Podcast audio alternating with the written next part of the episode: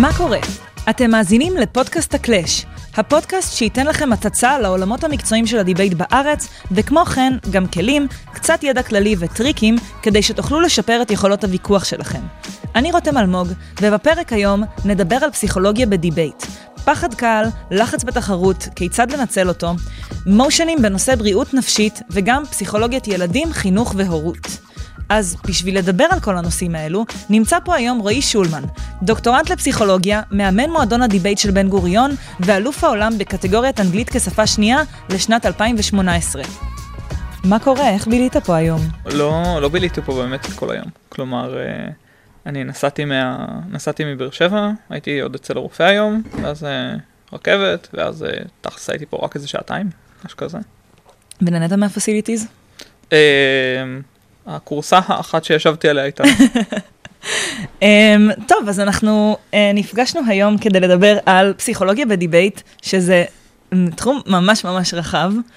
קצת, כן. כן, יש uh, רק מהשיחת, uh, מהשיחת הכנה הייתי כזה, טוב, מה זה פסיכולוגיה בדיבייט? אה, זה גם זה וגם זה וגם זה, אה, וזה יכול גם להתפצל לעוד ארבעה נושאים בתוך זה וזה זה, ואני כזה, אה, אוקיי, מסתבר שזה הרבה דברים, אבל... אני שומע סדרת פרקים, אני לא אתנגד. אמ, אנחנו נדבר על זה, אבל אמ, בוא תתחיל לספר קצת אה, על עצמך. Uh, טוב, uh, זה כאילו מצחיק, אני מרגיש שכל מי שישמע את הפודקאסט uh, פחות או יותר uh, יודע בגדול. Um, לא, לא עניין של uh, החמאה לעצמי, יותר uh, uh, להוריד לאנשים ששומעים. Um, אבל בגדול, uh, אז אני, אני רועי שולמן, אני בן 28, Mm-hmm. גר עכשיו בבאר שבע ומלמד את אה, מועדון הדיבייט של בן גוריון, אני המאמן. Mm-hmm. לפני כן הייתי גם העוזר מאמן אה, בבינתחומי במשך שנתיים ובאוניברסיטה העברית במשך שנתיים, שנה וחצי טכנית. ולפני כן עשיתי הרבה הרבה דיבייט בחיי המקצועיים. התחלתי לשנתיים באוניברסיטת תל אביב, כשהייתי mm-hmm. בתיכון ובמכינה. אה, ואז עברתי בעצם לאוניברסיטה העברית, ושם עשיתי את אה, כל שאר אה, קריירת הדיבייט שלי. Mm-hmm. זהו, לקח זמן, היו כל מיני הישגים, כל מיני זה. כנראה המוכר זה הניצחון באליפות העולם לדוברי שפה שנייה ב-2019. כמה שנים אתה כבר בדיבייט? טכנית יוצא כבר 11 שנים, משהו כזה. וואו, זה מלא זמן. כן, כן, חשבתי ששמונה זה כאילו השיא שנשבר לך ואתה לא מסוגל יותר לראות אף אחד מהליגה, לא, לא. וזהו. אה, לא, אני לא חושב שזה, גם האנשים אני חושב שעוזבים דיבייט, אני לא חושב שהם עוזבים את זה כי נמאס להם מהליגה או מהתחום, אני חושב שהם עוזבים את זה פשוט כי יש דברים אחרים בחייהם ששואבים אותם והם צריכים לטפל בהם. אה, אבל אני מאמין שלכולם נשארת איזה פינה חמה לדיבייט אה, בלב, גם למי כן. שעזב. כן, סביר להניח. אני רגע, 11 שנה, וואי, זה... אז בלפני, טוב, אוקיי, זה בלפני הצבא. um, בכל מקרה, um, אז uh, אמרנו שנדבר באמת על פסיכולוגיה של דיבייט, והנושא הראשון שרצינו לדבר עליו זה um, פסיכולוגיה על הדיבייט. כאילו נחלק את זה גם לפסיכולוגיה על הדיבייט וגם לפסיכולוגיה בדיבייט. מה, בוא נגיד, מה, מה באמת החלוקה כזה באופן גס, תכלס? אה, תלוי את מי אתה שואל, אני מניח. אם אני שואלת אותך. לא, תראי. אני חושב שפשוט אפשר, אה, פשוט החלוקה הזאת, אני חושב היא שכשאנחנו מדברים על פסיכולוגיה מחוץ לדיבייט, אה, אנחנו כנראה מדברים על דברים כמו אה, דיבור מול קהל, התמודדות עם לחץ, mm-hmm. אולי עניינים של זוגיות עם הפרטנר. Mm-hmm. אני מניח שלמאמנים יש כמות שלמה של עצמם של שאלות כאלה של אולי פדגוגיה של דיבייט. ובתוך דיבייט אנחנו שואלים את עצמנו איך, איך תובנות פסיכולוגיות יכולות לש... לסייע לנו בתוך דיבייטים. אז mm-hmm. יש דיבייטים שזה מאוד מאוד ישיר וברור, אה, דיבייטים שקשורים באושר, כל מיני דיבייטים כאלה יותר פילוסופיים, אה, הרבה דיבייטים שקשורים לנרטיבים, הרבה פעמים לפסיכולוגיה יש תפקיד די גדול. כן, האמת שגם במושנים ממש פשוטים אני מוצאת הרבה פעמים שהשפעות פסיכולוגיות הן קייסים משמעותיים. כן, אי אפשר לברוח מזה, כלומר גם, גם פסיכולוגיה היא משרתת אותך גם גם כשאתה בא בעצם לשרשר. Mm-hmm. כשאתה בא להגיד א' גורם לב' גורם לג', אז הרבה פעמים דרך להוכיח את זה יהיה להגיד, הנה הסיבות הפסיכולוגיות ששחקן ככה וככה התנהג באופן הזה כן. והזה, כן? Uh, הנה הסיבה שמשקיעים, כשהממשלה מעבירה חוק, uh, ל, אה, אה, להגבלת שכר דירה, יראו את זה בתור סימן שהיא תעשה את זה גם בשווקים אחרים, ולכן אה, בורחים. זו טענה פסיכולוגית בסוף, כן? כן. אמ, אז זה שימושי גם שם, אבל זה גם הרבה פעמים, הרבה פעמים שימושי מהצד השני, להראות את זה כאיזשהו נזק. אה, אז אתה רוצה להגיד, זה גורם לאיזשהו נזק. אז בדרך כלל אנחנו אומרים, אם מישהו הופך להיות עצוב, זה אה, נזק בדיבייט, כן? כן. אמ, וזו טענה פסיכולוגית. ואם אתה גם רוצה שזה יהיה מעבר למישהו יהיה עצוב, אלא למישהו ממש יסבול, אתה צריך לעשות קצת עבודה פסיכולוגית. הבנתי אותך. Um, טוב, אז בנושא הראשון, uh, בנושא הראשון שאמרנו שהוא פסיכולוגיה על דיבייט, אז uh, נתחיל מפחד קהל. האמת שזה משמעותי, וזה זה קטע, זה מאוד משמעותי, אבל זה לא משהו שישר קפץ לי לראש כשדיברנו על פסיכולוגיה על דיבייט. ואז כשחשבתי על פחד קהל, מעבר לפחד קהל הרגיל, גם חשבתי על איך אצלי זה מתבטא, ואני מרגישה שאצלי הרבה פעמים זה מתבטא בפחד להגיד דברים לא נכונים, או לא מדויקים, או שיחשבו שהניתוח שלי לא טוב, או שהוא נשמע, לא יודעת, זה קצת, אני לא רוצה להגיד את המילה הזאת כאילו מטומטם, אבל זה פחד להרגיש כאילו מטומטם לפעמים. אה, כן, כאילו זה, אכן הפחד. אה, אני מבין שלא אמרנו את זה באיזשהו שלב, אה, אבל אה, כאילו, מה שאני גם עושה בחיים מחוץ לדיבייט, זה, זה אני דוקטורנט לפסיכולוגיה. Mm-hmm. אז אני חושב שהרבה פעמים ההסתכלות הזאת מאפשרת לך להסתכל על כל מיני תופעות, וכאילו באמת לנסות לחשוב עליהן מכיוון פסיכולוגי. אמ, ונגיד פחד קהל, אני חושב שזו דוגמה מאוד טובה. אמ, ברור שהפחד זה אה, לצאת אה, דביל, אה, ואפשר לשאול שתי שאלות. אפשר לשאול כאילו מאיפה זה נובע, ואפשר לשאול מה עושים לגבי זה. אוקיי. Okay. אמ, מבחינת מאיפה זה נובע, אני חושב, כאילו, קודם כל צריך לא לזלזל. כלומר, הרעיון הזה של אני אצא טמבל מול אנשים, זה כאילו, זה עניין מאוד מאוד רציני. אנחנו mm-hmm. חיות חברתיות, והתפיסה של אנשים אה, אה, לגבינו גם מעצבת בצורה מאוד חזקה את התפיסות שלנו לגבי עצמנו, אבל גם היא פשוט כוח מאוד מאוד מאוד חזק בפני עצמו. כלומר, אנחנו יודעים, המחקרים החלוציים של הפסיכולוגיה החברתית בדיוק הראו עד כמה ההשפעה של תפקידים חברתיים, של הנוכחות של אנשים בסביבתך, של סמכות, mm-hmm. של כל האספקטים קונפורמיות, שכל האספקטים הפסיכולוגיים האלה, יש להם כוח נורא נורא נורא נורא חזק. אה, ולמעשה פשוט אנחנו כבני אדם הרבה פעמים פשוט מזלזלים בזה, כי זה כזה, אה, זה רק קצת מה שאנשים חושבים עליך, ואולי זה נכון, אבל אנחנו מכוותים נורא חזק שיהיה אכפת לנו. אז אה, כן, זה לצאת אולי מטומטם, וזה לא, לא פחד קטן, וזה, כאילו, אני חושב שלא לא, לא צריך להרגיש יותר מדי רע עם עצמנו שזה, שזה המצב. Mm-hmm. אבל אין ספק שזה באמת נובע מה, מעניין הפרספקטיבה הזאת. כלומר, אם בדיבייט אנחנו, אני לפחות, אני לא אגיד לכולם, אני לפחות, אני בפרספקטיבה שהיא מאוד uh, פנימית. כלומר, אני מבחינתי בתוך הדיבייט, והמטרה שלי עכשיו היא uh, לנצח את האנשים שמולי, כן. או אולי המטרה שלי היא לעשות את הטיעונים הכי טובים שאפשר. Mm-hmm. זאת פרספקטיבה שהיא מאוד מאוד פנימית. אני ממוקד במה שיש לי להגיד. אני לא ממוקד במה יחשבו או, או איך זה יישמע, כי אני בתוך הדיבייט.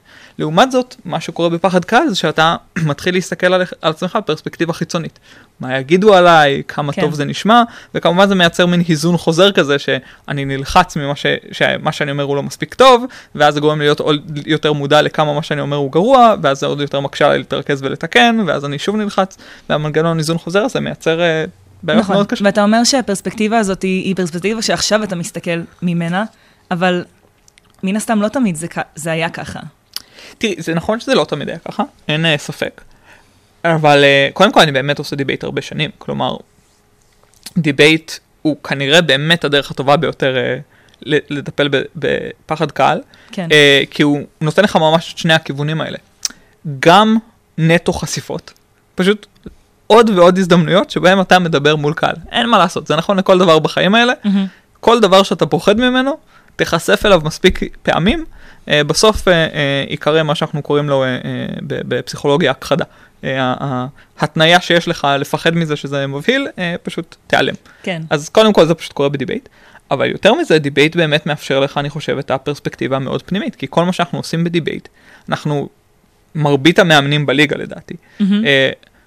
משקיעים כמות זניחה של זמן לדבר על סגנון, על נראות, על כל מיני כאלה. נכון. והרבה יותר את הזמן מקדישים לאיך מנתחים כמו שצריך, איך מוצאים את הטיעונים הנכונים, איך מפריחים.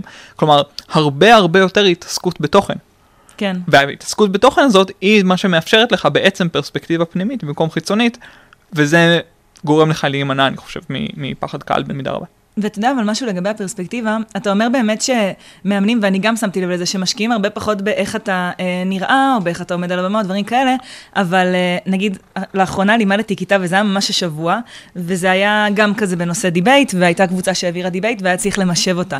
והדברים הראשונים שאנשים משבו עליהם, כאילו ילדים, ואפילו לא למדנו את זה, לא דיברנו בכלל על סגנון או על איך כאילו הם עומדים, זה היה רק על איך עמדו, באיזה טון הקריאו, באיזה זה, במקום למשב תוכן לצורך העניין. את, uh, את אומרת שילדים הם שטחיים? לא, לא, לא חס וחלילה. סתם, לא, לא, אני ברור, ברור, שזה מה שקורה, כי קודם כל באמת אין להם יותר מדי הכשרה בדיבייט, כלומר אף אחד אף פעם לא לימד אותם לחשוב על טיעונים ומה התוקף שלהם ומה אפשר להגיד, כן, לא חושב לא, על זה. אני אומרת שאולי באופן טבעי יש לנו הרבה יותר כן, נטייה ללכת לפרספקטיבה הזאת מלכתחילה. חד משמעית. אמ, שוב, זה גם, עם כל הכבוד, זה באמת, א', אנחנו באמת, אנחנו יצורים ויזואליים, זה הדבר שאתה אשכרה רואה, כאילו כן. כל הדברים של הדיבייט זה דברים שאתה שומע, שאתה צריך לחשוב עליהם, אה, מה שאתה רואה ויזואלית זה מאוד את הדברים האלה. אה, וגם אני חושב שיש לנו תפיסות מאוד חזקות בהקשר הזה, כלומר, גם ילדים, את יודעת, הם, הם כנראה לא רואים נאומים פוליטיים כל כך, כן. הם, אבל הם רואים סדרות, גם בסדרות אנשים כאילו נותנים מונולוגים ו- וכאלה, ובטח ובטח לילדים, בדרך כלל הכתיבה היא לא שוס. אבל, ה... לא, אבל עניין הכריזמה, עניין המדע הוא עדיין אותו דבר, כן? כן. הגיבור, כש... כשאנערף, וואי, אני אשמע מה זה זקן עכשיו, כשבדרגון בול זי, אה, סון גוקו אה, אה, מעמיד פני קשוח או בטוח בעצמו. ילדים יודעים את זה גם בלי, לא משנה מה הוא יגיד, כן? זה מהבעת כן. פנים וקול וכאלה. כן. אז הנושא הבא שלנו לאחר פחד מקהל הוא באמת, זה קצת, האמת שזה קצת מרגיש לי ממשיך אחד את השני. טוב, מן הסתם כנראה שהכל, אבל הוא לחץ בתחרות. כן, כן. זה מצחיק, כי לחץ בתחרות זה דבר, קודם כל אני אגיד שבעצמי, זה דבר שעדיין יש לי אותו. כלומר, אה, אני לא, מעולם לא זוכר איזושהי תחרות שעברתי בלי, בלי להיות לחוץ. אתה מכבה לי את התקווה שיום אחד זה ייעלם. אני עוד שנייה אולי אדליק אותה בחזרה, אבל רגע. אמ, וכאילו אני ממש זוכר, אה, מתי היה הטק אופן האחרון? השנה? השנה שעברה? הטק אופן היה... השנה לדעתי. או במאי או ביוני, היה בוודאות כי השתתפתי בו. כן, כן, אני זוכר. אז כן, אתה זוכר. אני זוכר, דיברנו. את הבכי כן. בקפיטריה. אני זוכר את הכל. לא, אבל, לא, זו דוגמה טובה, כן? אה, את, אה, את אולי בכית בקפיטריה. גיל היה פה בפרק הראשון, הוא יכול להעיד. אני אחרי הסיבוב השלישי, הייתי בלחץ פסיכי, כאילו. אמרתי, וואי, אנחנו לא שוברים, ותחרות ראשונה שחוזרים ללייב, ואיזה פדיחות זה יהיה, וכל מיני כאלה, ובסוף כן. היה בסדר. אבל... אבל uh, אין ספק שלחץ זה ממש פונקציה של ציפיות. ואני ממש זוכר, באמת הדבר, התחרויות הכי כיפיות שהיו לי בחיי, mm-hmm. היו התחרויות שבאתי עם אפס ציפיות. באמת, זה כל כך כיף. לא מעניין אותך אם אתה כן תשבור, לא תשבור, תנצח, לא תנצח, אתה פשוט אומר, אה, כל, כל דבר מעבר לרביעי זה בונוס. אה, והסיכוי שתסיים על רביעי, רביעי, רביעי הוא די נמוך. כן. ואפילו אם כן, זה אומר שבפעם הבאה, זה, זה כבר ה baseline שלך, אז אתה חד משמעית. זה... כבר ההישג הבא יהיה בוודאות כן. יותר טוב. נכון, נכון, נכון. אז, אז כאילו זה באמת, אה, אני לא אומר סתם, באמת שציפיות זה, אה, זה אה, פונקציה משמעותית של לחץ, ולכן גם אחד מהדברים המשמעותיים, לדעתי להתמודד, זה באמת עניין של להנמיך ציפיות. ואני חושב שיש שתי דרכים שעושים את זה. אוקיי. אופציה אחת זה להזכיר לעצמנו, וזה נכון לדיבייט, וזה נכון לספורט בכלל, וזה נכון לחיים בכלל. יש המון אלמנט של מזל. כאילו, אנשים לא חושבים על זה, אולי, אני חושב שפסיכולוגים ש, שמתעסקים כל היום בדאטה, אולי כאילו יודעים להגיד את זה יותר. כן. אבל כמות השונות שיש לך בכל דאטה בעולם היא מאוד מאוד גדולה, והיכולת שלך להסביר אותם היא כמעט תמיד נורא קטנה. פשוט אין לך אפשרות, כאילו כל דבר שהוא לא ממש אה, פיזיקה פשוטה, בן אדם כאילו מרים אה, משקולת, זורק אותה אה, ובודק איפה היא נוחתת, כן. אז אתה, אז אתה מקבל שונות נורא גדולה שקשה להסביר אותה. ולצורך העניין, תוצאות בדיבייט, ותוצאות בספורט, ותוצאות בחיים, הם הרבה כאלה. יש המון רעש, המון רנדום, ואני חושב שזה הרבה פעמים קצת עוזר לך לקבל פרופורציות. אה, אם אפשר, אה, סליחה למי שאין לו אה, חיבה למתמטיקה, אבל אפשר ממש לחשוב על זה, נגיד כמה נקודות אתה מצפה לקבל בתחרות, אוקיי? נניח אני בתחרות של שלושה סיבובים, מצפה לשש נקודות. אוקיי? אוקיי, נניח, כן. או שבע נקודות. נשמע סביר. אוקיי? אבל אז אני אומר, רגע, אבל יש, יש רנדום. אז מה זה אומר רנדום? זה אומר, בוא נניח שהרנדום יכול להיות שתי נקודות למעלה, שתי נקודות למטה. זה לגמרי אפשרי, שתי נקודות זה לא המון בדיבייט. מה זה, פעם אחת ש... ש... פעמיים שעברת משלישי לרביעי, פעם אחת שכאילו במקרה הייתה לך קבוצה מאוד טובה בבית ראשון, אז אה, נפלת מראשון לשלישי כי פספסת משהו והתקשית כל כך להרחיב עליהם שלא הצלחת לעשות ריבט. זה קורה מלא כאילו. נכון. וכמות הרנדום הזאת, מה היה המושן הספציפי, מה השופט הספציפי אה, אה, הזה אה, אהב או לא אהב, מהי בדיוק הייתה האינטראקציה, איזה חמש מילים שאמרו בבית ראשון בדיוק פספסת וזה דבר, כל כך הרבה דברים רנדומליים, כל כך הרבה. וכשאתה מבין את זה ככה, אז אתה אומר, אוקיי, אז קיבלתי עכשיו, סיימתי תחרות על חמש נקודות, בסדר, כאילו הייתי בצד הרע של הרנדום, אין מה לעשות.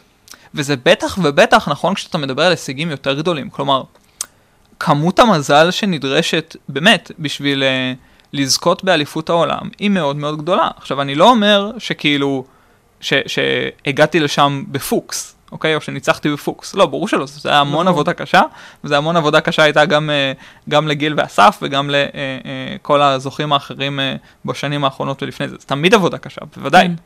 אבל הם לא בהכרח עבדו יותר קשה מקבוצה שכאילו מצוינת שהגיעה לרבע, fuck, ברבע בדיוק אה, נפלה, יצאה מהתחרות. גם, גם. אתה במובן מסוים עובד יותר קשה בשביל אולי קצת להתגבר על העניין הזה של מזל.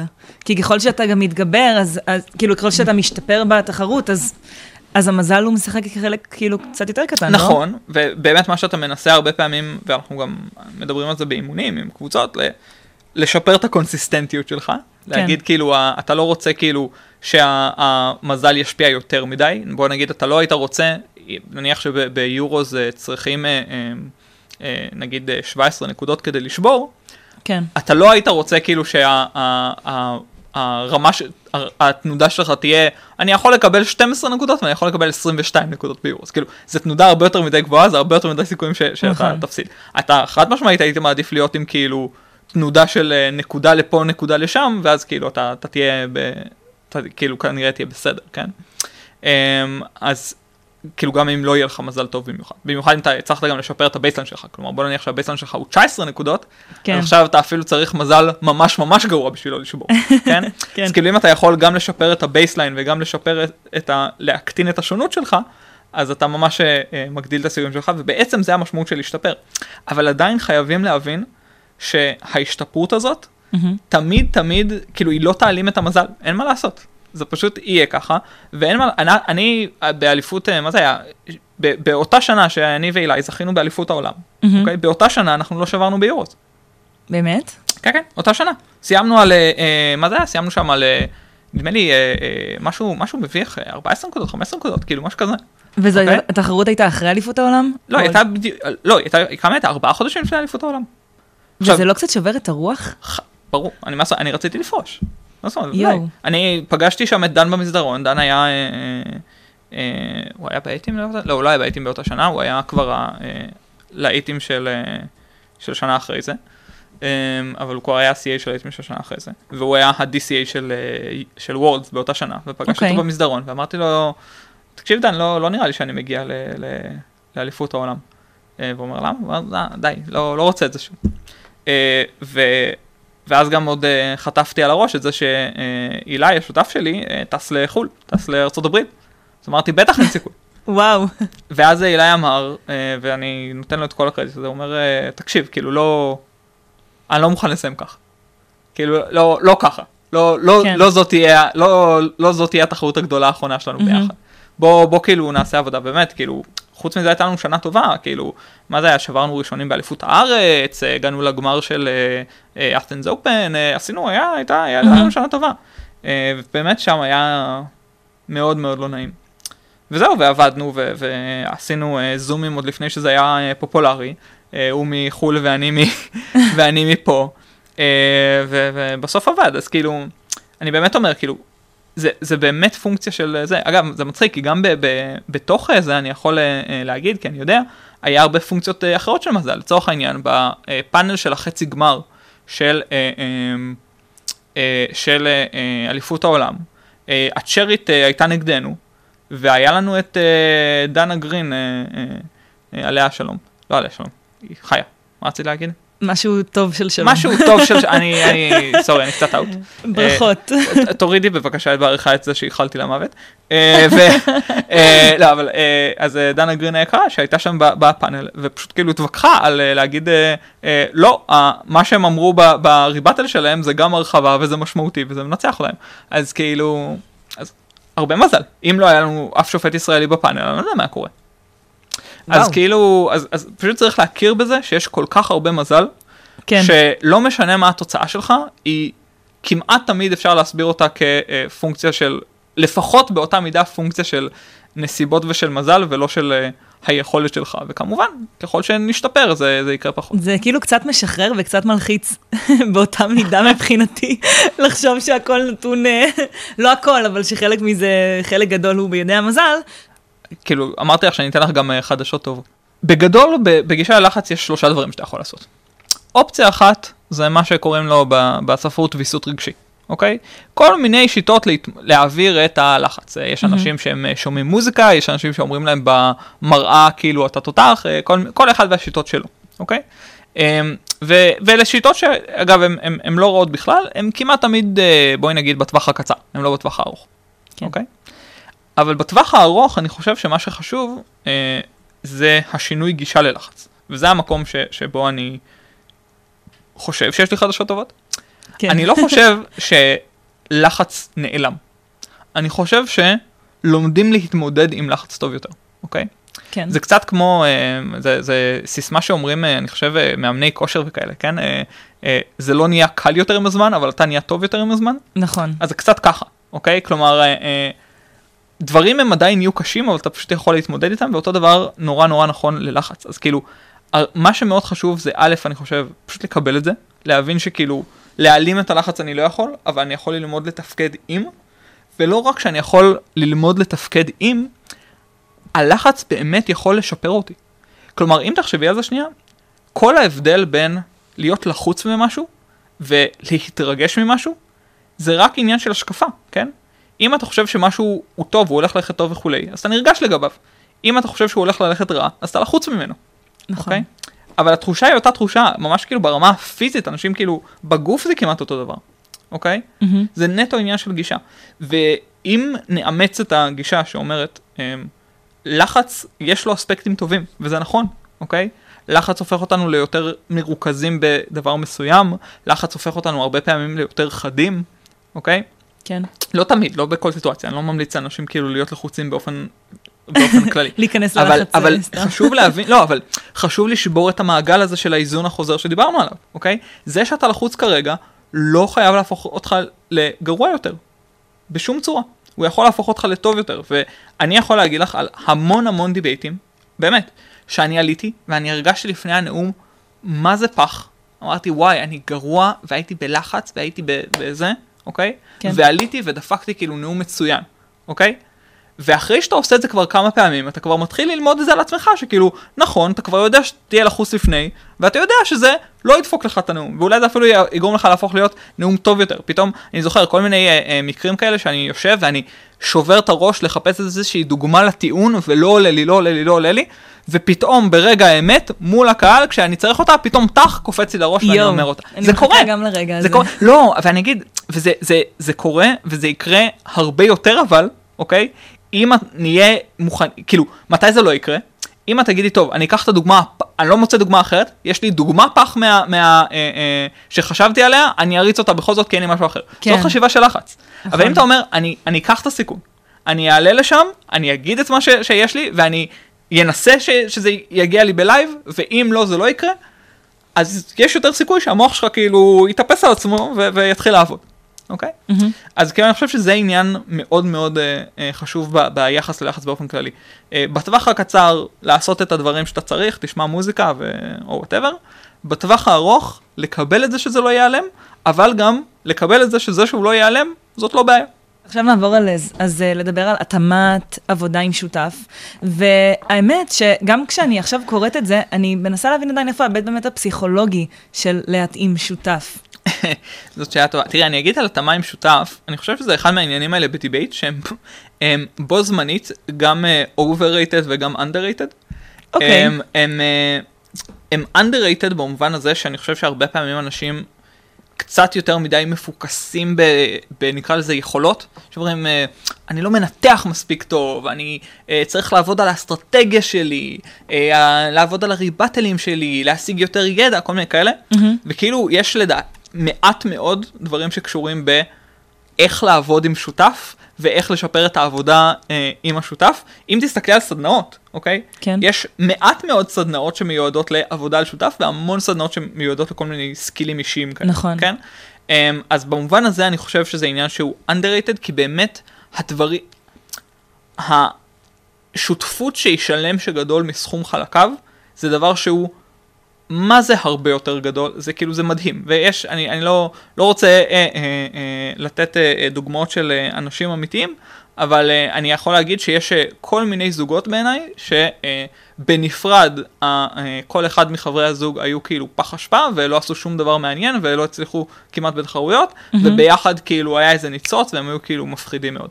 אז זה- איך, איך מזהים את זה? איך אתה יודע שמישהו שאתה מדבר מולו הוא מה שמדליק לך את או, הניצוץ אז זהו, אז הפסיכולוגי? זה החלק שבו אני חושב ש, אה, שזה דווקא overrated.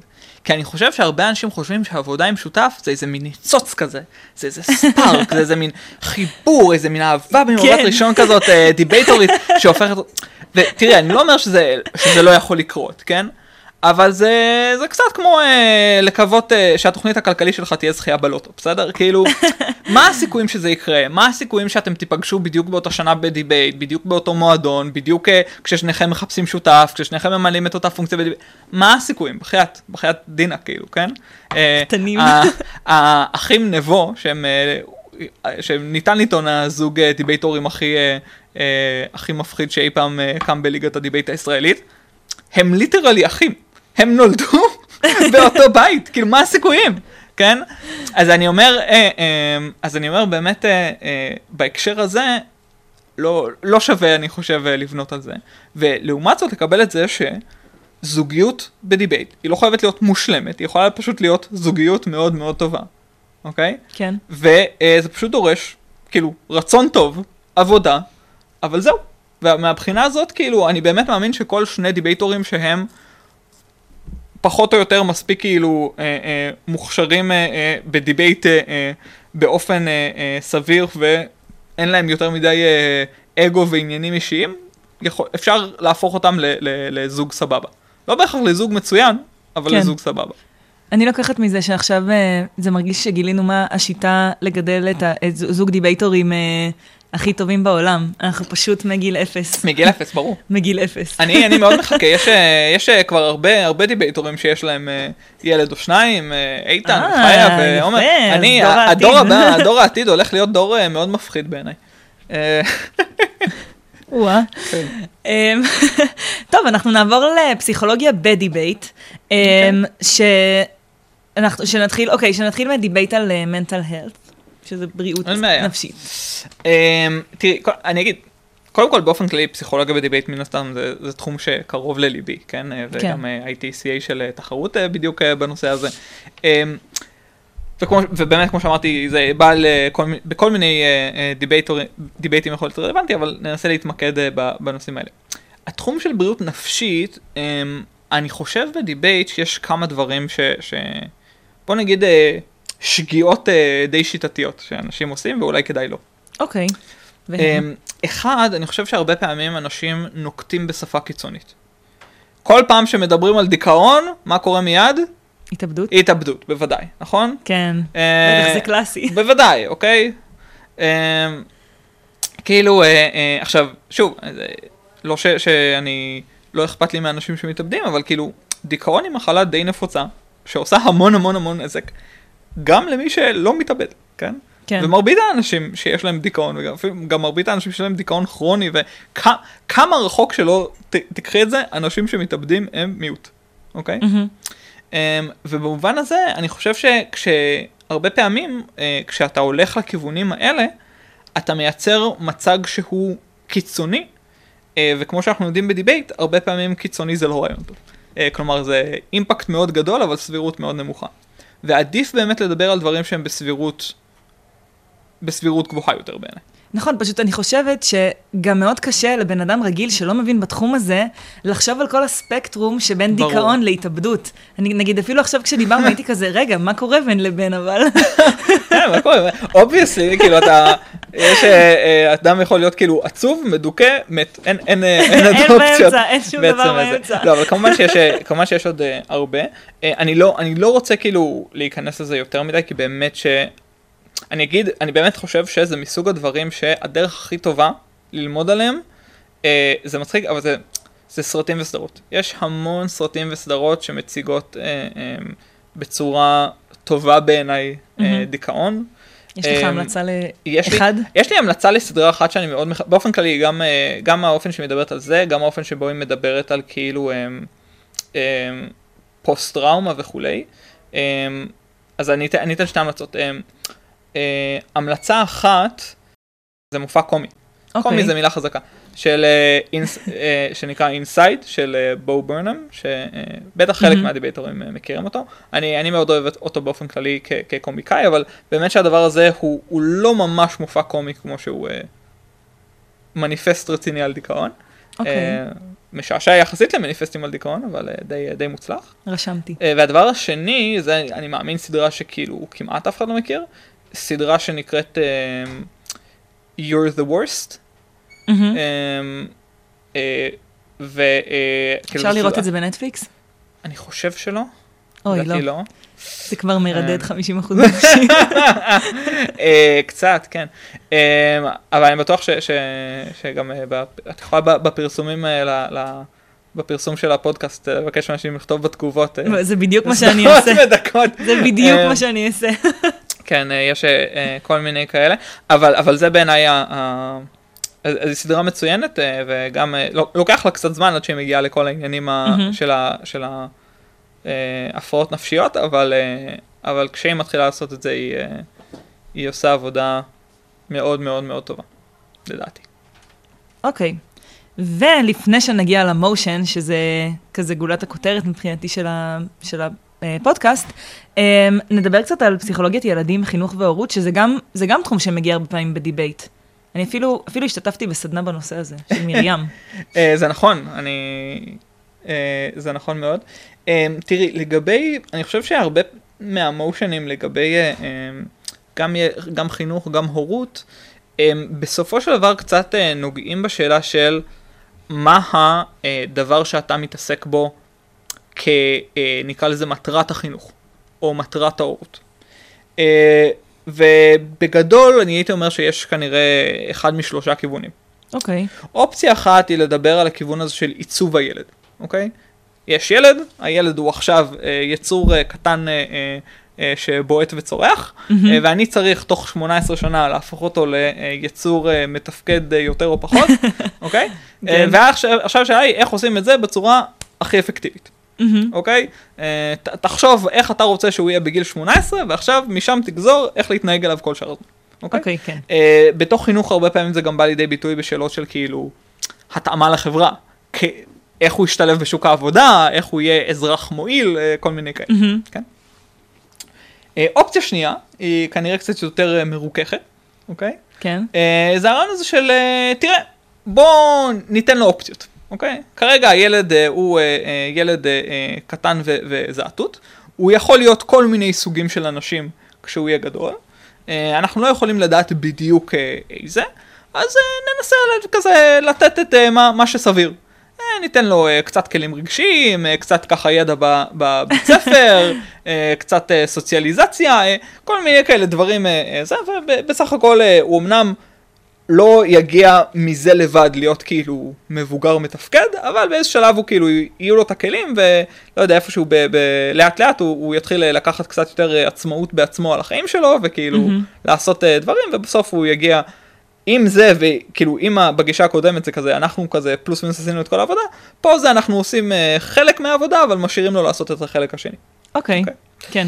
אה, והגישה השלי, השלישית היא אה, גישה שאני חושב שמזהים אותה עם הגישה האנתרופוסופית, למרות שזה לא מדויק. אה, נקרא לה גישת אה, אה, ילדות מאושרת, בסדר? כן. יש ילד, לא כל כך מעניין אותי להסתכל על מה הוא יהיה כשהוא מבוגר, אוקיי? אני רוצה שעכשיו הוא ירגיש סבבה. ומחר הוא ירגיש סבבה, מהמם. ועוד שבוע, אי אפשר לדעת, כאילו באמת, כמו שאמרנו, יש הרבה רנדום בחיים, אתה לא יכול לדעת מה יהיה כשהוא יהיה גדול. אוקיי? נכון. אז מה שאני יכול זה עכשיו לדאוג לו בכל רגע נתון למצב הנוכחי שלו, אוקיי? כן. אה, וזה אומר לתת לו הרבה חופש, זה אומר להשתמש הרבה מאוד במשחקיות, כי זה הדרך שילדים כאילו גם מפרשים וגם אה, לומדים את העולם. אה, הרבה סיפורים, הרבה תשומת לב, אה, אה, מעט אה, אה, כורח אה, אה, ולחייב אה, לעשות דברים חוץ מבאמת הבסיסיים ביותר וכן מהמם. הלאה. Um, זה גם, לפעמים זה גם בא עם מין תפיסה כזאת שאומרת כאילו, ילדות זה לא הכנה לחיים, ילדות זה חלק מהחיים. אז כאילו, אני אדאג שתהיה לך ילדות מאושרת, uh, בשביל שתהיה לך בגרות מאושרת, בסדר, זה עליך כאילו, אבל זה לא, כן. אין, אין סיבה להניח שב-18 שנה שיש לי כאילו ילד ברשותי, אני צריך להכין אותו לזמן שהוא לא יהיה ברשותי, ולא לטפל בו הכי טוב כשהוא ברשותי. כלומר, מהמם. uh, אני חושב שבמקרים אחרים אנחנו, אנחנו בדרך כלל לא, לא מסתכלים על זה ככה, כן? כאילו, אה, אתה, אתה, כשה, אם אה, עכשיו יש לי אה, אה, פרויקט בעבודה, רוב האנשים יגידו, אוקיי, הפרויקט הזה אצלך, כאילו, תעשה אותו הכי טוב שאפשר, לא תביא אותו למצב שזה שאחריך יוכל בעתיד להשתמש בזה. כן, לפתח זה אותו. לא, לא התפיסה בהכרח. עכשיו, לפעמים כן, לפעמים כן ולפעמים לא. אז אה, זה אני חושב אה, שהשלוש תפיסות האלה, הם, אה, הם, אה, אני חושב, הרבה פעמים, מה שעומד הרבה פעמים בדיבייטים של כאילו גם הורות וגם אה, חינוך. וכשאתה משתמש באמת בשיטות האלה, אתה צריך להסביר שזאת השיטה שבה אתה נגיד רואה את החינוך? תראי, אני לא בטוח, תראי, זה, קודם כל זה תלוי, לא, לא תמיד כל השיטות האלה רלוונטיות בכל דיבייט, כן? כן. אמ, אבל אני מוצא שלחשוב על השיטות האלה פשוט מאוד עוזר לי לייצר טיעונים, אוקיי? הבנתי כלומר, אני חושב כן. כזה, מהגישה הזאת, מה הייתי אומר ב motion הזה? מהגישה הזאת, מה הייתי אומר ב motion הזה? מהמם. אה, זה גם דרך לפתח, אם אה, אני חס וחלילה אהיה אסטרטגי לשנייה, זה גם דרך הרבה פעמים לפתח קייסים. כלומר, גם אם לא את הטיעונים הספציפיים, להגיד, אוקיי, הנה ה case שלנו בדיבייט הזה, על בסיס התפיסה הזאת. כן. אוקיי? מהמם. אמ, והדבר האחרון אני חושב שאני אגיד על, אה, על דיבייטים כאלה של חינוך והורות, um, זה עניין של יחסים. כלומר, אני חושב שהרבה פעמים מה שמפוספס בהרבה דיבייטים כאלה, uh, זה עניין של, זה לא רק שיש לי איזשהו uh, ילד ואת אחת מהמטרות שציינתי, הוא בכל זאת גם בן אדם, כן? ולכן השאלה של מה טיב היחסים שאותו ילד מפתח עם ההורה בדיבייטים על הורות, או עם המורה בדיבייטים על חינוך, אה, היא שאלה מאוד מהותית, אוקיי? מהמם. אמ, וסתם אה, אה, אה, אה, לדוגמה, אמ, בדיבייט של אמ, אמ, חינוך ביתי, אוקיי. אוקיי. כן. אני חושב שאחד מהתחומים שהם בעיניי מרתקים, אבל אה, אני לא זוכר שאי פעם שמעתי מישהו מריץ בד... בדיבייט הזה, וחבל, אה, זה הרעיון הזה שהמערכת יחסים בין ההורה לילד הופכת להיות מע- מערכת יחסים שבו ההורה הוא גם המורה שלך, ואין Mhm. לך מערכת יחסים נפרדת עם הורה ועם מורה. ואפשר להסביר גם למה זה uh, דבר טוב שמעשיר הן את ההורות שלך והן את ההוראה שלך. Uh, ואפשר להסביר למה זה uh, דבר רע שפוגע ב- גם בהורות וגם בהוראה כן. שלך. אוי, זו נקודה אה. מעניינת, לא חשבתי על זה. כן, אז אה, אני גם חושב שזו נקודה מעניינת. אה, אז כל מיני כאלה. אז אני חושב שהרבה פעמים יש קצת התעלמות מהשאלה של מה טיב היחסים שמתפתח ב... בין, אה, במקרים כאלה. כן. אוקיי. אה, והנה אנחנו מגיעים לרגע הגדול. סתם, אני צוחקת, אבל מושן בנושא פסיכולוגיה, או שמדגים השלכות פסיכולוגיות כאלה ואחרות, אה, איזה מושן הבאת? אז אה, אני בחרתי במושן שאני אני מאוד מחבב אותו. אה, מאיזו אה, תחרות הוא, אתה זוכר? אוקיי, אז אני. אני די בטוח שהוא היה בתחרות ה-English Cup של שנת 2014 או 15. אני חושב ש-English Cup של שנת 2014. אוקיי. אה, כן, זה לפני הרבה זמן. אה, אולי אפילו 2013. יפה שאתה בכלל אה, זוכר את ה... כן, כן, כן, בערך מתי זה היה. אני, יש, יש לי זיכרון אה, לא רע לדיבייטים אה, שהיו, זה אחד מהיתרונות שלי בדיבייט אני חושב. אז מה ש... איפשהו שם, אני זוכר, אורי זכאי שפט אותנו, דיברתי עם איתן, אה, לקחנו ראשון, אני עשיתי עבודה איומה, איתן הציל לי את התחת, כאילו, אני זוכר את האירוע. אמ, אה, אז זה היה שם, אה, המושן הוא, בית זה ינחיל בילדים ממעמד סוציו-אקונומי נמוך ציפיות לא ריאליות. על פני, ציפ... על פני ציפיות ריאליות לגבי הצלחתם בעתיד. אוקיי? אז כן. זה שם כדוגמה כדי שיהיה למאזינים. Um, לצורך העניין, אה, אתה לוקח ילד מזה ואתה לא אומר לו כאילו, והילד זה, לצורך העניין, אה, במקום להגיד לו, אם תעבוד קשה בבית ספר, כאילו, אתה תהיה רופא, אה, אתה יכול להגיד לו כאילו משהו בסגנון, אה, אמ, אם תעבוד אה, קשה בבית ספר, תוכל להיות כאילו, לא יודע, סניטר, אה, או כמה קשה זה להיות סניטר, אני לא יודע אם זה... אה, אני לא יודעת, אני לא- אני לא ריאלית. מכירה אף אחד אוקיי, שהוא להיות מכונאי, שעושה אני לא יודע, בואי נגיד משהו שהוא אה, בוודאות קל יותר מזה. אה, כן, משהו כזה, רוקח, לא יודע. יכול כאילו. להתפרנס בצורה קיצר, סבירה. כן, זה בגדול הרעיון. אה, כן, זה ה motion שבחרתי. אה, מה הייתם? וואו, רגע. אנחנו, אני איך- אני זוכר בדיבייט הזה שהיינו opp אחת, זה כן, אוקיי. אבל אני לא זוכר בדיבייט הזה, האם היינו הצד ש... כאילו, אני לא זוכר אם ה motion נוסח אה, אם הוא היה ככה נגד או נוסח ההפך, כן? בדיוק, או כן. נוסח בתור אה, ינחיל בילדים ציפיות ריאליות על פני... אה, או מתנגד ל... כן. כל מיני. קיצר, אני לא זוכר מה היה הניסוח, אז, אז אני לא זוכר. אה, אני, אני חושב שאנחנו היינו בצד של ציפיות לא ריאליות, מהמם. אבל אני לא בטוח. אוקיי. ובכל זאת. ובכל זאת, אז אה, בוא, בואי נעבור קצת קודם כל על טיעונים ברמה הבסיסית. כן. אז קודם כל מצד ממשלה, אני חושב שאולי הטיעון אה, באמת הכי מתבקש זה הטיעון, אה, אה, איך, איך אומרים באנגלית? shoot for the moon, if you miss you land among the stars. כן. אז זה אני חושב באמת הטיעון הכי מקסימום. תצליח כל מיני כאלה כן, כן, כן, כן. עבריות ישראליות. בדיוק, בדיוק. זה, אז אני חושב שזה ממש הגישה, נכון? כאילו, נדחוף אותם חזק, הם אה, ינסו, ואז גם אם הם לא יהיו רופאים, הם כאילו באמת יצליחו להיות אה, סניטרים וזה נחמד, כן. אבל אם נדחוף אותם מראש להיות סניטרים, הם כאילו אה, ייפלו למשהו אפילו יותר גרוע מלהיות סניטר, מי יכול לדמיין יותר גרוע מזה? וואו, אני ממש מקווה שאין סניטרים בקרב המאזינים. אני באמת, איפה לומדים את זה בכלל? אני יש לי לא הרבה יודעת. הערכה, הרבה הערכה לצוות בית חולים, ואני חושב שהם לא מקבלים מספיק קרדיט, ואחיות צריכות לקבל יותר סמכויות. הנה, אמרתי את זה לפרוטוקול, בסדר? כן, ניקינו את זה בשולחן. יפה. אה, אז זה אני חושב כנראה הטיעון הראשון. ומאוד בסיסי, אה, צריך לפרט עליו נראה לי ש- לא, שכל אפשר, המאזינים אה, פחות או יותר אה, זה.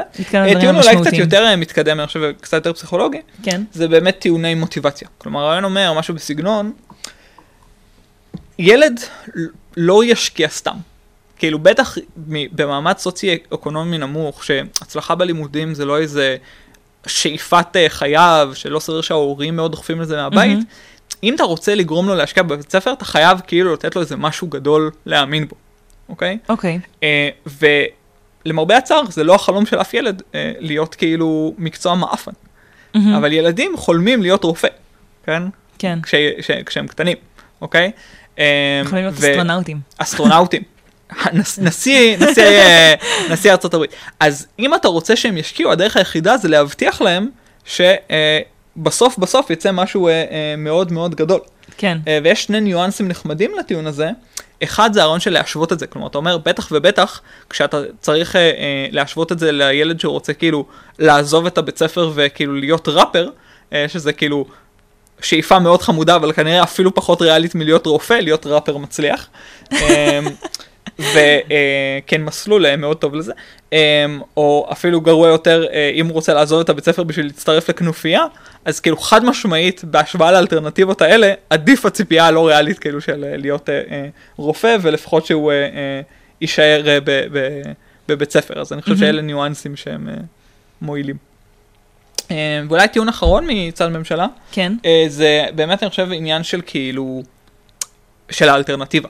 כלומר, כי אם אתה אה, אה, נותן, אה, אה, אה, אני עכשיו, אוקיי כן סליחה, אה, זה עניין של אלטרנטיבה, כלומר להגיד לילד אתה תהיה מכונאי, זה מאוד מאוד, אני חושב, שם ילד בתפיסה של העתיד קבוע מראש, אה, המערכת נגדי, כלומר, מה זה להיות מכונאי? צריך להבין, כן? זה ילד שכנראה מסביבו הוא ראה אנשים שהם מכונאים. כנראה לא, לא איזה מודל הערכה גבוה במיוחד, כן. אוקיי? ואז מבחינתו להגיד משהו, תקשיב, אתה פה בשביל אה, להיות אה, מכונאי, בטח ובטח בעולם שהוא מאוד אה, נגיש, והוא רואה, ש... יודע... רואה שילדים במקומות אחרים כאילו אומרים להם אתה תהיה אסטרונאוט, אומרים להם אתה תהיה רופא, מהמם. אוקיי? אה, זה אה, שם אותך במצב פסיכולוגי מאוד מאוד נקרא לזה אה, מועד כישלון. אה, והרעיון אומר שזה, שימו לב, זה לא עניין של מוטיבציה, כמו שזה היה בטיעון הקודם, שזה פשוט נכון. לא נותן לך מוטיבציה, זה טענה של ה mindset שלך, כלומר, אתה אומר לעצמך שלא סביר שתצליח, ואפילו אם תנסה, אתה לא תצליח כי זה ה mindset שלך. אוקיי? אז אלה אני חושב טיעונים אה, נניח מצד אה, ממשלה. אוקיי. ומצד אה, אופוזיציה? מצד אופוזיציה, אז יש כמה דברים. קודם כל, יש את העניין של חוסר אמון.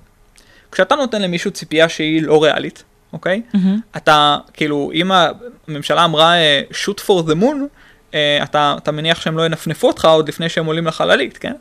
אה, ואם הם לא מאמינים לך, אז הם לא יטרחו ללמוד, ואם הם יחשבו שיש להם מורה שמחרטט אותם, אז הם יגידו יאללה, יאללה, יאללה. בסדר?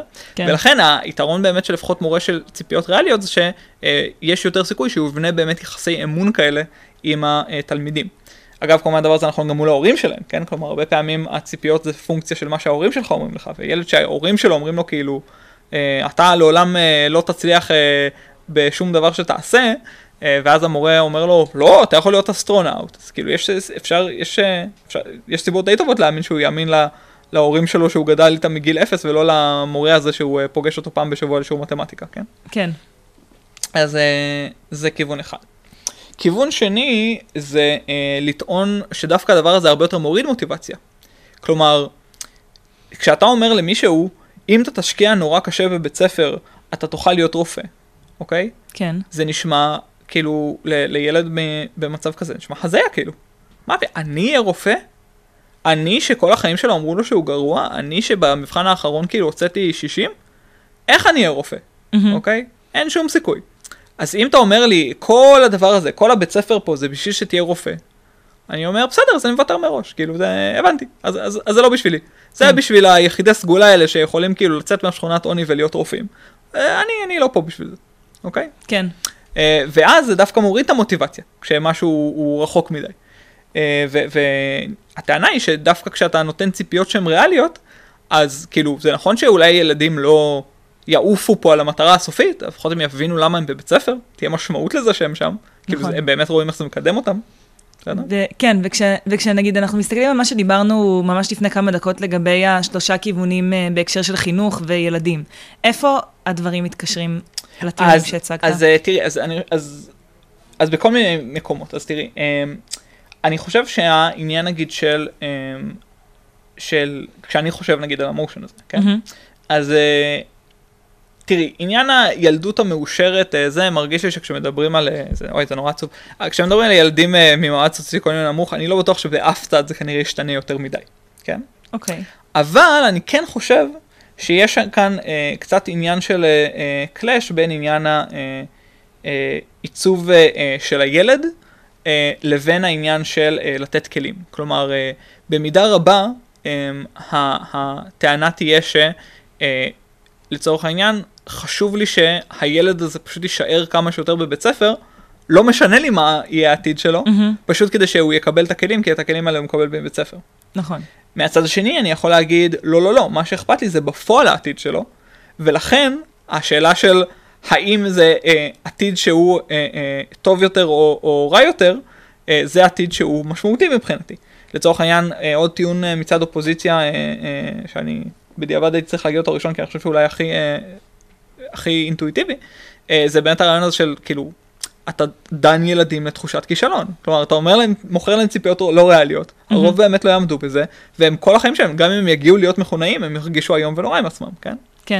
אז הרעיון שבמובן הזה אתה אומר כאילו, אוקיי, אתה אולי הפכת אותו לכאילו, אה, אה, אה, למה שרצית, כאילו, הפכת אותו למכונאי, אבל כאילו, מה המחיר? כן, אז כאילו במובן הזה השאלה של כאילו מה, מה התוצר הסופי שיצרת כשאתה כיוונת למטרה נורא נורא ספציפית, אה, אני חושב באה לידי ביטוי אה, ב, ב, במקרה הזה. אה, כמובן שגם אפשר להכניס את זה בתוך איזשהו מין תת קליש, נגיד אפשר להגיד אוקיי, כולנו מסכימים שהמטרה, ש, שלחינוך יש, יש מטרה של להוציא את הילדים האלה ממעגל העוני, אוקיי? זה, זה המטרה של חינוך, כולנו הסכמנו על זה. אוקיי. עכשיו עדיין אפשר לשאול כאילו איך עושים את זה בצורה הכי טובה, mm-hmm. כן? נגיד קלאש אולי שאפשר לעשות זה להגיד תראו, אה, זה נגיד מבית שני דבר אולי שהייתי עושה, הייתי אומר, אם אתה נותן ציפיות לא ריאליות, אתה כנראה תיצור מצב שחלק מהילדים מצליחים מאוד מאוד מאוד, והרוב הגדול של הילדים לא מצליחים. לעומת זאת, אם אתה נותן שאיפות שהן ריאליות, אתה מגיע למצב שיותר ילדים מצליחים, אבל לא ברמה של סופרסטארים, כן? כלומר, כן. זה. אה, ואז אפשר באמת אה, להגיד משהו בסגנון, אוקיי, מה, מה יותר חשוב באמת ליציאה ממעגל העוני? כן? Mm-hmm. לקחת כמה ילדים ולוודא שהם כאילו ימצאו מקצוע, או לקחת את היחידי סגולה, אבל הם אחרי זה גם אלה שנהיים המודלים לחיקוי, ראשי הקהילה, כל mm-hmm. מיני כאלה. אז זה גם נגיד כלי שאפשר לפתוח. אז uh, טוב, אנחנו הגענו לסוף הפרק. אוקיי, וואי, זה האמת. הרגיש קצר. כן, גם לי זה הרגיש ל... קצר, ואני חושבת שאנחנו כבר באזור השעה, um, אבל זה באמת מרתק, וזה באמת מרגיש לי כמו נושא שאפשר לדבר עליו שעות, וכל תת נושא אפשר לעשות עליו עוד שעה רק בפני עצמה, um, והמון המון תודה שהגעת, היה ממש מעניין, ממש כיף. יאללה. נתראה. עד כאן הפרק שלנו להיום. אני רותם אלמוג. אפשר להאזין לנו בספוטיפיי ובאפל פודקאסט. אם יש נושאים שבוערים בכם, שמרגישים לכם חשובים ואף אחד לא מדבר עליהם, אתם מוזמנים ליצור איתי קשר דרך הפייסבוק. תודה גדולה לרועי שולמן שהיה פה היום, תודה לעמיחי אבן חן ולאייל הורוביץ על העזרה והליווי המקצועי. נתראה בפרק הבא.